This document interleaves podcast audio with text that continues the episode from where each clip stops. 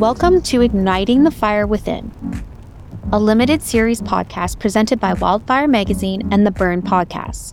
I'm one of your hosts, Emily Purcell. Each week for the next year, you'll hear an essay from our book read by the author. Igniting the Fire Within is a collection of stories of healing, hope, and humor, offering an insider's view into today's young breast cancer community. We compiled 50 essays from people diagnosed in their 20s, 30s, and 40s. There's medicine for each of us in these stories, whether you've been personally diagnosed with cancer or not. Wildfire stories in general, but especially the ones you'll hear from Igniting the Fire Within, are stories of transformation. Our storytellers experienced a shift in perspective as a result of something that happened to them. And the cancer diagnosis was not the thing that happened, or it wasn't the only thing. The cancer diagnosis was merely the catalyst for later changes that led our writers to understand the deep truths about the world. Each one of them learned lessons that showed them what it is to live, not just survive, in the glare of cancer. We believe deeply that the stories that change us aren't so much about what happened as they are about what came next. And hearing those stories, true stories of transformation, that's what ignites the fire within each of us.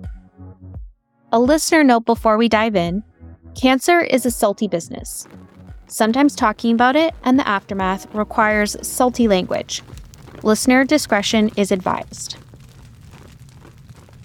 Today's storyteller is Margaret Loniewska. Margaret completed her doctorate degree in pharmaceutical sciences and was working on a certificate in pharmaceutical regulatory affairs before her diagnosis. At 40, she was diagnosed with triple positive de novo metastatic breast cancer and the CHEK2 genetic mutation. Here is Margaret Loniewska reading her essay titled Gucci Tracksuit. Hashtag Gucci Tracksuit. Why would you spend anything on yourself? You have stage 4 cancer. Aren't you going to die soon? Why bother with fancy new clothes? All you do is stay at home and go to the hospital. You will look ridiculous shopping with your cane. Is there anything else money can be spent on? You are at death's door.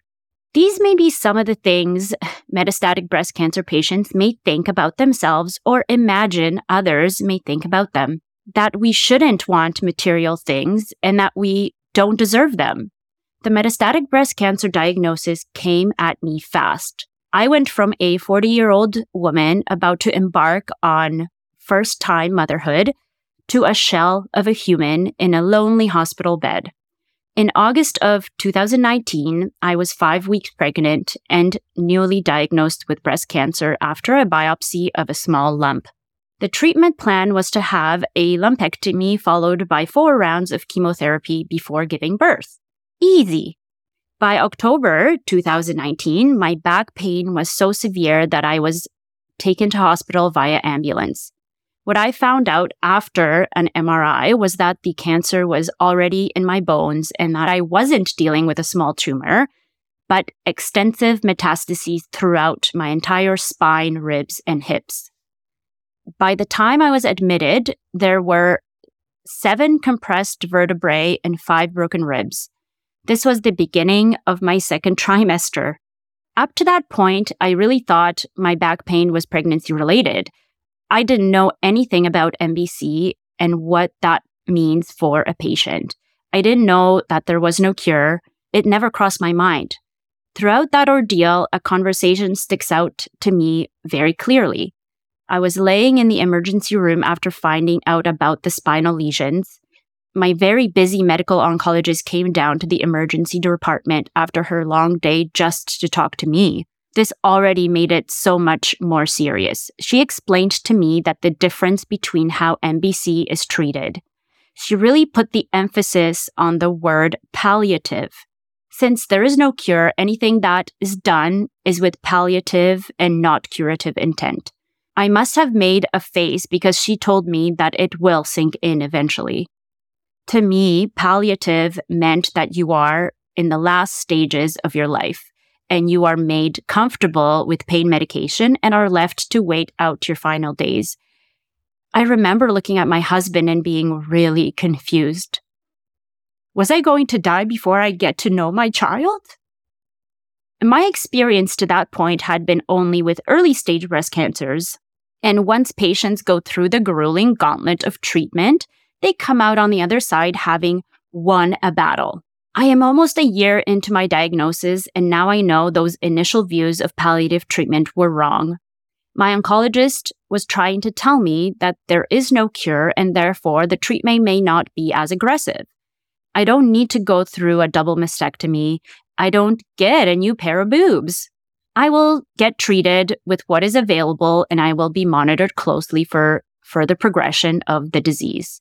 And yes, I will most likely die of complications related to this disease. But like a person with a chronic illness, I don't know when that will be, and I will be doing everything to make sure that it is in the hopeful distant future.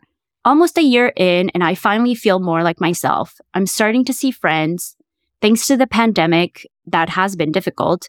I finally feel well and confident enough to take care of Mariana, my sweet daughter. She had a rough start to her life by being born three months early and spending her first few months in the NICU, not to mention going through chemo with me.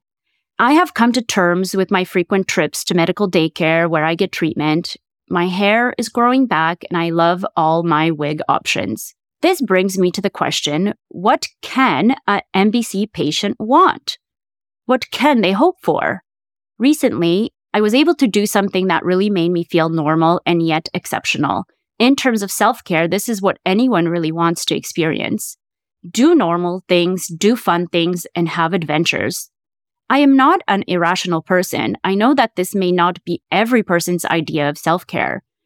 But my silly dream for years has always been to rock a fancy designer tracksuit. It was always a funny idea, but I did imagine going into a luxury store and having a friendly staff member wait on me and bring me one of each style. I would then walk out with my bags full of my newly purchased gear, smiling from ear to ear. Think Julia Roberts in Pretty Woman. I jokingly mentioned these wishes to my friends and husband, and we would laugh about it. Just how crazy it would be to spend the money on that instead of something you really need. Well, just like that, the cancer diagnosis took those kinds of fun ideas away, at least momentarily. But in that dark time, I knew that I had a crew of folks thinking of me, supporting me, and checking in on me. Thanks to a very generous gift from a big group of my friends, I was given the funds to get myself that dream tracksuit. The best part? They presented me the gift over a Zoom call. I saw so many little screens of love. One of my friends even drew a cartoon depiction of me in my future suit. Why a tracksuit? Well, why not a tracksuit? It's versatile, comfortable, and frankly, it's baller AF. I had the shopping experience I always dreamt about. I got to go to the Gucci store and pick out a sweet tracksuit with the help of a knowledgeable salesman. I joked that I can never shop anywhere else again why do I ever need new clothes now? I have all the perfectly stitched matching pants and zip up sweater combo I will ever want. The perfect dark blue color with the iconic GG pattern in white and the distinct white and red stripes down the side of the arms and legs. Not very many people can say that whenever they need a hug from their friends, they can just grab a sweater and squeeze. I am here to say that I am still here. I still can have silly wishes and dreams, and it's not selfish. It's self care. Life should be more than waiting on your next appointment and procedure. MBC patients are still deserving of material things and to be treated to shopping experiences. I wish everyone could get their own version of a designer tracksuit. Now I just need those Gucci sneakers. I'm Emily Purcell, and you've been listening to Igniting the Fire Within, a limited series podcast by Wildfire Magazine and The Burn. Check us out at wildfirecommunity.org to order your copy of the book so you can read along each week. You'll also find our magazine and storytelling workshops there. Big thanks to our producer, Bill Smith of Shoe Production, and our production assistant, Monica Haro. Make sure you're subscribed to this podcast. If you like what you hear, tell your best friend, tell your mom, tell your oncologist. I mean, really tell everyone you know. Or head into your podcast app and leave us a starred review to help others find their way to igniting their own fire within.